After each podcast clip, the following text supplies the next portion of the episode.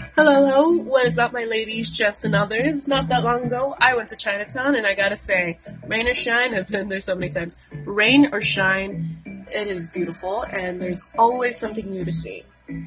And to uh, give a bit of history, Chinese immigrants looked for work along the railroads back in the 1800s.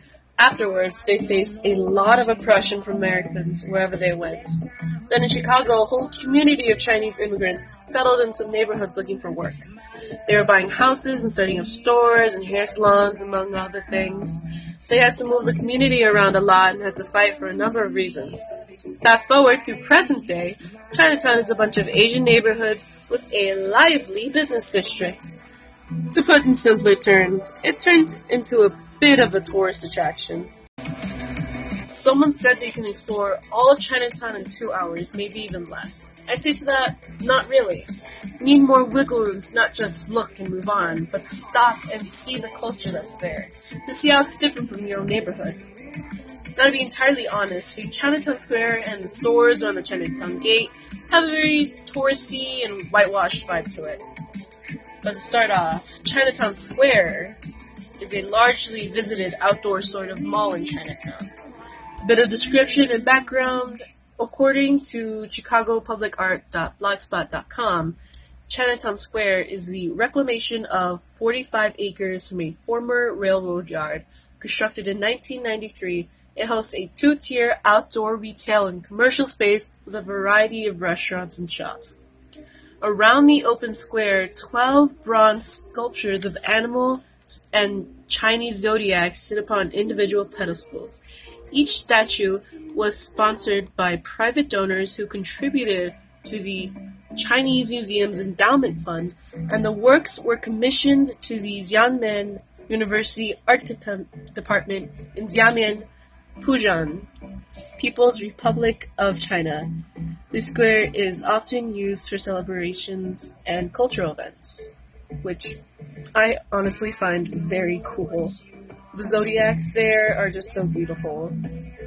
Even though they have been a bit demolished because the plaques are gone, but the sculptures themselves are still there, which is still pretty cool. I'm pretty sure you guys don't want a description of every single store, but um,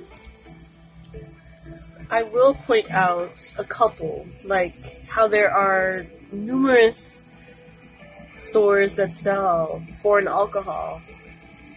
Stores solely dedicated to just a shitload of alcohol. And then stores dedicated solely to candy, which is not easy to find in America. And then there's also this grocery store for those who cook Asian cuisine.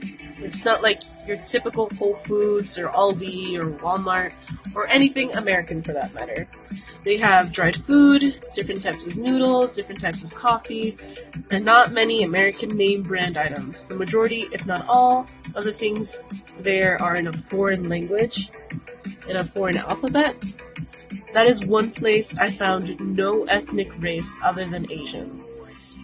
It's interesting because there are grocery stores like this where, around where I live, places that only have Hispanic foods and brands, and are only shopped at by people who are Hispanic.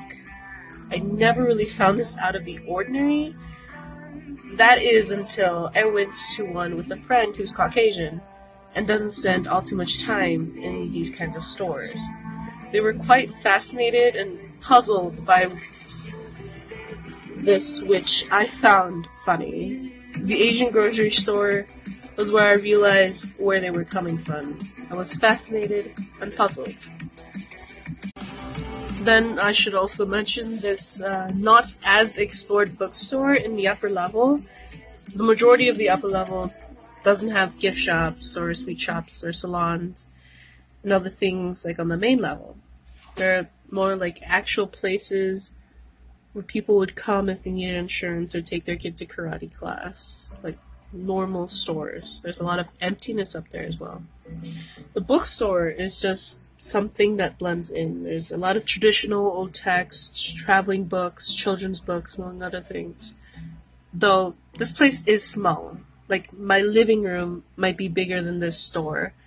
it was peaceful and quiet. My friend and I went in and didn't know if we should be whispering. Didn't understand any of the books in there because everything was in a different language. Didn't know how to really exist in there because it was really quiet. And so we explored around the books and they looked very interesting. And the people were just minding their own business. It was weird, but very interesting to see. I just wanted to point that out. Now, moving on to the Chinatown Gate and the stores around the Chinatown Gate. They are very beautiful. I've seen the Chinatown Gate like up close, and it is aged beautifully. Honestly, I don't know. I don't know any other word to describe it other than beautiful and artistic. Very well designed. And then the stores themselves have turned a bit touristy since a lot of people come and visit Chinatown. I've seen so many schools visit, so many groups of people visit. And so, most likely, as you enter the store, you will be bombarded by mystery boxes and I Heart Chicago knickknacks like keychains, magnets, bags, umbrellas, I don't know, underwear. but after you get past that, you see a lot of amazing stuff that you would never see in like a Toys R Us or I don't know, a mall. You see different sorts of toys, tea sets, glassware, metalworks, keychains, bracelets. They have beautifully designed bracelets. Also, elaborate gadgets